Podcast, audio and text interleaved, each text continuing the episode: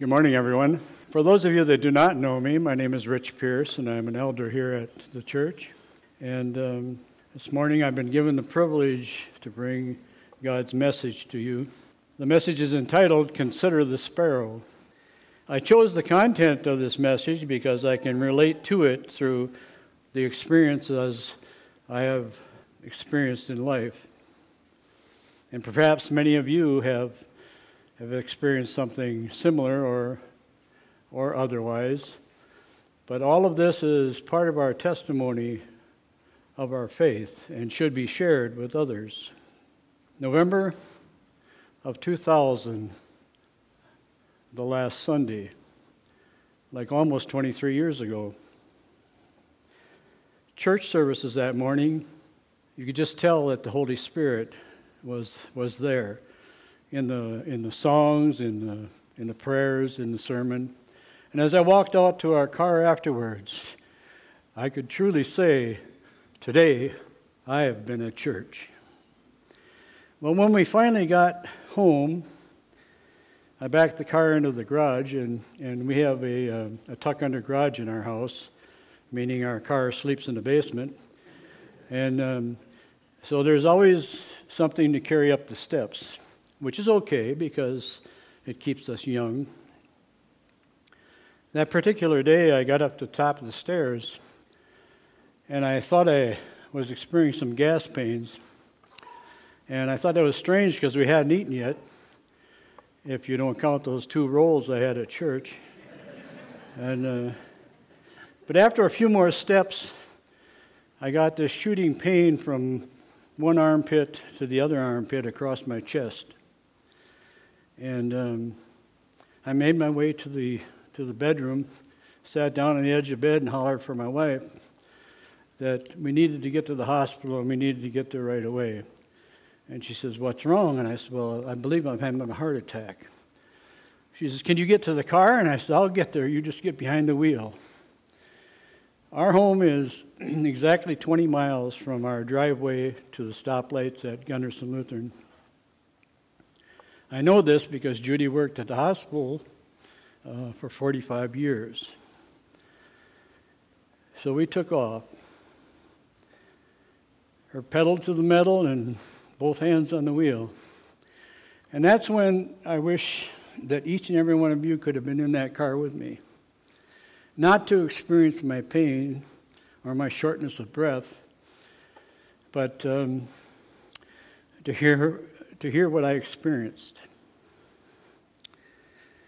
My wife was praying out loud on my behalf that we would have a safe trip, that we would hit all of those traffic signals green, and God performed a miracle that day. We did. We were clicking those lights off one after another. And I know that was a miracle because I know how my wife drives on a normal day. And it's part of her safe driving program to stop at almost every signal that we come to. But anyway, we were hitting them all green until we got to the foot of the Mississippi Bridge, and that light was red. But fortunately for us, there was an accident there, and someone waved us around so we could keep going. We had no more got through that intersection, and all of my pain and everything, it just went away. And I was able to relax on the seat and actually look out the window. And that's when I made a big mistake. Instead of thanking God for my pain going away, my shortness of breath going away, for the safe travel, for having a wife that prayed for my well-being and someone who was trying to save my life, I thought to myself, oh, great. Now we're going to get to the hospital, and they're not going to find anything wrong with me. And here we went through all of this terrible stuff for the last 45 minutes. I should have been thanking God. Well, we hit the next two lights green, and Judy pulled up at the emergency ward, and she ran in, and two gals and a guy came running out in white and had a wheelchair, and somehow they got me into it, pushed me into the hospital, and we were going down the hallway to the examining room, and all of a sudden everything came back. The pain, the shortness of breath, just twice as bad as it was before. I handed Judy my glasses, and I told her I probably wouldn't be needing these where I was going. I don't know how they got me onto the examining bed. I don't remember anything about that. But Judy had got me to the hospital in a window of time where they could give me this medication that went in and broke up all the blood clots that were keeping the flow to my heart that was causing the heart attack. It had a big fancy name, but we'll just call it a clot buster. If you can imagine with me your body being a balloon, and this is what I experienced, and you're just all of a sudden being blown up. Everything about your body is just expanding, growing, until you reach a peak where you can't go any further. And then you start to deflate. During that time, I glanced out the open door to the hallway, and I saw a figure out there, and it was dressed in a two-tone fluorescent green, like a snowmobile suit. I found out later that that was the helicopter pilot that had made a run and it was just passing through that area. But I didn't know whether I was here or there or where I was. Well, I spent a couple days in intensive care and a couple days on the floor, and they determined that I did not need a heart operation. I did not need stents. I would just have to spend quite a few weeks coming to the hospital for rehab, because when this happens to you, you lose all your muscle, you lose all your energy in that, and that had to all be built back up before I could go back to work. They never did say anything, but also at the same time, they were working with your mind that you could go back into living normally without thinking every little ache and pain or gas bubble was another heart attack causing you stress and anxiety. Of course, I would be on pills the rest of my life, which is okay. I kind of got used to that. But I just want you to see how God doesn't leave us alone. He answers prayer, and sometimes you don't have to wait. He answers immediately, and I thank Him for the journey and how it ended up. That was a physical thing. But sometimes we make mistakes. We goof up, and we cause things to happen to ourselves that shouldn't happen. It was also on a Sunday morning 2 years ago. I woke up like it's pretty normal, and ended up making my way out to the kitchen because that's where my chocolate milk was. And so I took care of that and went back to bed, laid down, and just as I laid there, the nightlight from the bathroom went out, and it was very black in the room. I looked over towards the telephone and the radio alarm, and that was all black too.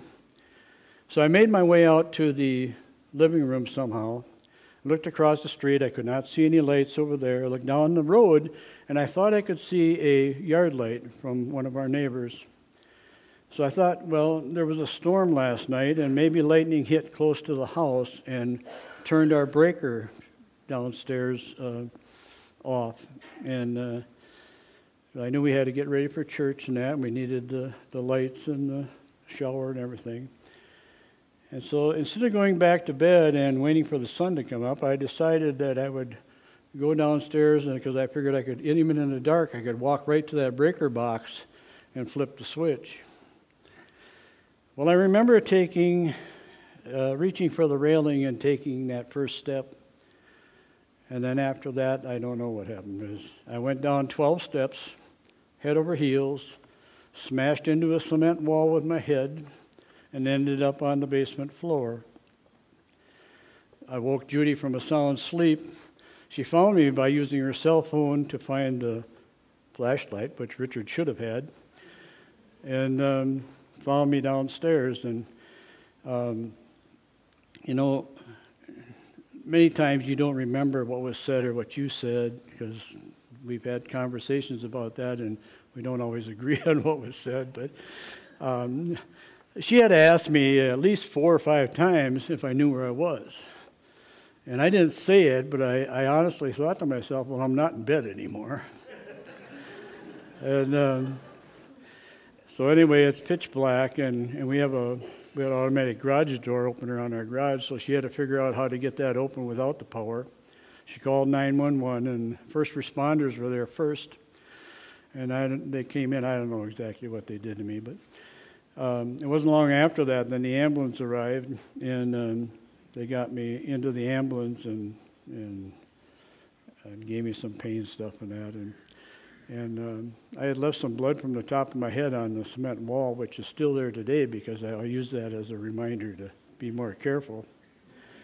I was determined that I broke my left arm in 2 places and shattered my elbow, and they were concerned about a brain bleed and that, but I turned out okay on that. I had bruises all over my body. But they put a plate in here and then another plate that looks like a golf tee up here and reconstructed my elbow, and it works just perfect, even though I fell down the steps, but I can't reach above my head with it. So that's my story, and I'm sticking to it. But fear can be paralyzing. In the New Testament book of Matthew for our scripture reading today, Matthew chapter 10, verses 26-31. Matthew 10, 26-31. One of the instructions Jesus gives to his apostles is this: "But don't be afraid of those who threaten you, for the time is coming when everything that is covered will be revealed, and all that is secret will be made known. What I tell you in the darkness, shout abroad when daybreak comes. What I whisper in your ear, shout from the housetops for all to hear. Don't be afraid of those who want to kill your body. They cannot touch your soul. Fear only God, who can destroy both soul and body in hell. What is the price of 2 sparrows? 1 copper coin? But not a single sparrow can fall to the ground without your Father knowing it, and the very hairs of your head are all numbered.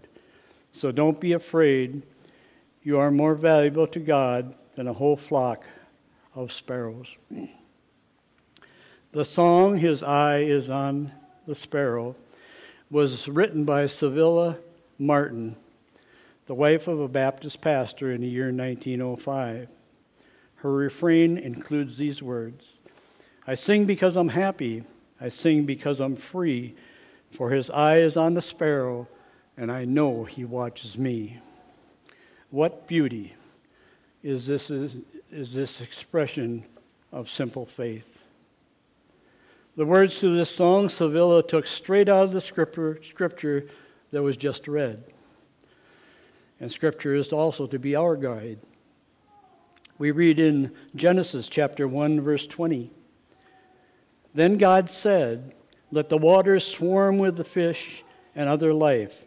Let the skies be filled with birds of every kind.'" Our God created. As naturally as a bird sings and a fish swims, God created. And also looking over to Matthew chapter 6, verse 26. Matthew 6, verse 26. "Look at the birds. They don't plant or harvest or store food in barns, for your heavenly Father feeds them. And aren't you far more valuable than they are?" Our God provides for all his creation, from our feathered friends to you and me. So today, if you are discouraged, afraid, or struggling with life, listen to and reread our opening scripture and the words to this beautiful song. Now, throughout God's word, we are told over and over again, "Fear not." Yet we will disregard these instructions as we go through our daily living. Like some are afraid of spiders and mice, bats, because of stories we've heard, not because of personal experience.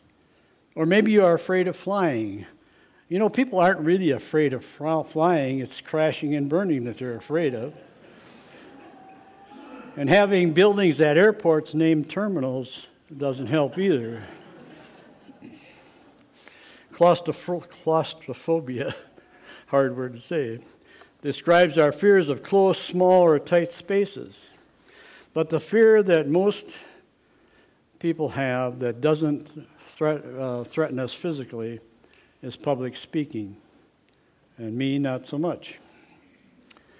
With the continuation of terrorist attempts around the world, many people live with a fear of being attacked once again like we were on 9/11. America, represented by the Twin Towers, was knocked down, but not out. Like our Lord Jesus, who suffered unimaginable pain and agony and ridicule and torture, fighting back, if you will, from the depths of hell, to rise alive on resurrection morning from that tomb. 9/11, America stood as one nation under God, and we need to stand against this battle of fear by using the power of the Holy Spirit. Psalm 27, verse 1, the Old Testament book of Psalm 27, 1. The Lord is my light and my salvation, so why should I be afraid? The Lord is my fortress, protecting me from danger, so why should I tremble? With these words of Scripture, we as Christians are assured that we don't even have to fear death, because we are more than a mortal body. We are a soul, and that one day our soul will be a heavenly soul. Jesus overcame physical death to show us the way to eternal life. And Jesus did say, if it weren't so, I would have told you. Now, many of you probably have a favorite book of the Bible, maybe a verse, a chapter, a proverb, or a psalm. For me, I have latched on to this earthly statement of our Lord. So if I'm standing up here or if I'm standing in front of you, if it were not so, I would have told you. Author C.S. Lewis penned these words, you don't have a soul, you are a soul. And our soul will live on forever long after all the stars of the universe have faded away and burnt out. Surveys reveal that a vast amount of Americans believe that there is a heaven. Even those who do not display a saving faith or attend church, except maybe at Christmas time or Easter, a funeral or a wedding, but they all believe that they're going to heaven when they die. But realize this, only a small percentage of Americans believe that there's a hell. Now that's something to fear. And here's the promise. Those who have accepted Jesus in faith as their Lord and Savior do not have to fear hell. And we share this faith with others because we don't want anybody else to go to hell, and God certainly does not want anyone to go where they would be totally and forever separated from Him.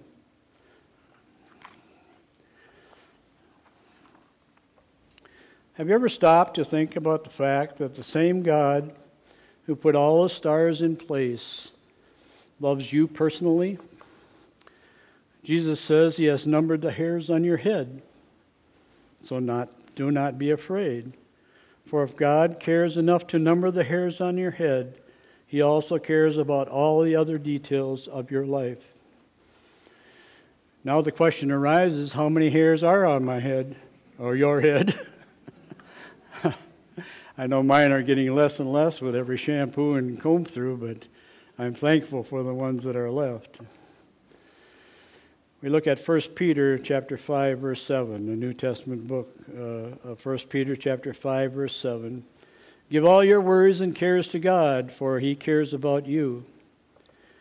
Now these are the words from the hymn featured today, His Eye is on the Sparrow. Verse 1, why should I feel discouraged? Why should the shadows come?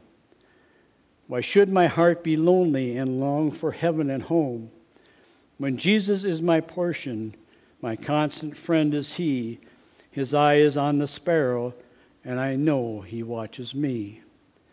And verse 2, let not your heart be troubled, his tender word I hear, and resting on his goodness, I lose my doubt and fears. Though by the path he leadeth, but one step I may see, his eye is on the sparrow, and I know he watches me. Psalm 139, verses 1 and 2. O Lord, you have examined my heart and know everything about me. You know when I sit down and when I stand up. You know my thoughts even when I'm far away, like when I consider the sparrow. Sparrows are one of the most beautiful, plentiful, common birds that we will see. Where you find people, you will find sparrows. If you watch them, you will discover that they are the leftover scavengers. Although not known for their beautiful colors and sweet song, sparrows do fly as well as any other bird. A few weeks ago, Judy, my wife, and our friend Joyce, we stopped down at that ice cream shop that's named after the street it's on Pearl Street, and went in and got some ice cream, and we noticed that they had set up some extra tables and chairs out on the sidewalk, so we decided to get our ice cream in a dish rather than a cone, sat down to enjoy it, and all that while, there were sparrows coming and going, actually under our table, walking between our feet. And it was at that point where I wished that I had gotten a cone so I could have broke off a hunk and gave it to them. In Scripture, Jesus said that 2 sparrows sell for a copper coin, or 1 penny, our smallest coin.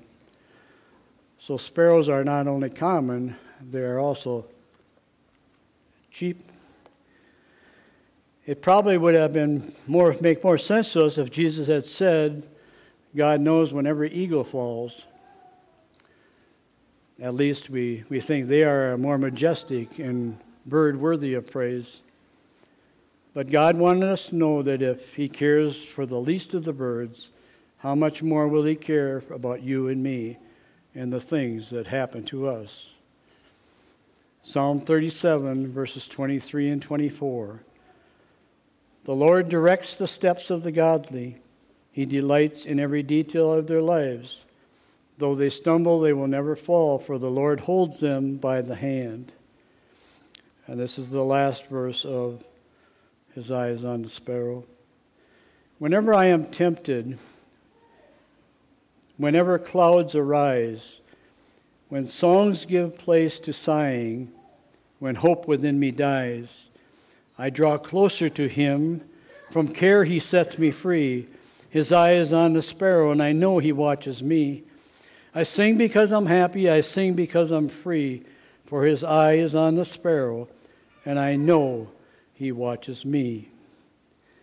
Our God is a loving Father who wants the best for us. And he tells us, I will never leave you nor forsake you. The 2 words, no fear. I've seen them on T-shirts, bumper stickers, and even on balloons. The message Jesus has been communicating to us today is, don't be afraid. He will be there for us. He hasn't left us alone. He gives us assurance for today and hope for tomorrow. Said the robin to the sparrow, I'd really like to know why humans rush about and seem to worry so. Said the sparrow to the robin, I guess that it must be, they have no father such as cares for you and me. Oh, but yes we do. We are told so in his book. Reading your Bible is tuning into God's channel. When Jesus used parables in his teachings, he used simple word pictures to demonstrate important spiritual principles. Have you ever tried to put into a sentence what you have seen or read? All you want to do is to make it simple, in a clear way, so it's easy to understand. It is a very hard challenge to be brief yet clear. We need to remember that we are not alone. The Holy Spirit will guide and direct us when we are sharing Jesus' love with others through word or deed. The Bible helps us understand our fears. We are here to share the good news revealed in Jesus' death, burial, and resurrection. We can use Jesus' teachings and examples to help others gain understanding of the life that we live. We sometimes get caught up in the fast-paced culture of today. Everything seems to be go, go, go all the time, always for instant results. But just maybe we can learn a lot by slowing down, by waiting, by believing, and by knowing that God's promises will always be fulfilled. Let us face life's realities and appreciate God's creation. Take time to look at the beauty of a flower, like maybe a tulip. We had some of them in our flower garden this year. And I noticed its color, its shape, its stem, and then amazingly how this beautiful flower opened in the morning and closed at night. I will share this poem. I put down here that share this anonymous poem with you. I only wrote anonymous because I couldn't find out who wrote it, but evidently somebody did. It's entitled Unfolding the Rose. It's only a tiny rosebud, a flower of God's design, but I cannot unfold the petals with these clumsy hands of mine. The secret of unfolding flowers is not known to such as I. God opens this flower so sweetly, when in my hands they fade and die. If I cannot unfold a rosebud, this flower of God's design, then how can I think I have the wisdom to unfold this life of mine? So I'll trust in him for his leading each moment of every day. I will look to him for his guidance each step of the pilgrim way. The pathway that lies before me, only the Heavenly Father knows. I'll trust him to unfold the moments, just as he unfolds the rose. When you observe any of God's created things, let it become a part of your heart. Be amazed at what God has done. Enjoy it. Slow down a bit. Set your eyes upon the little sparrow and set your eyes on Jesus. Spread a few crumbs and the fears of this life could just fly away. Matthew chapter 11 verses 28 to 30. Jesus is speaking. Come to me, all who are weary and carry heavy burdens. I will give you rest. Take my yoke upon you. Let me teach you, because I am humble and gentle in heart, and you will find rest for your souls. For my yoke is easy, and the burden I give you is light.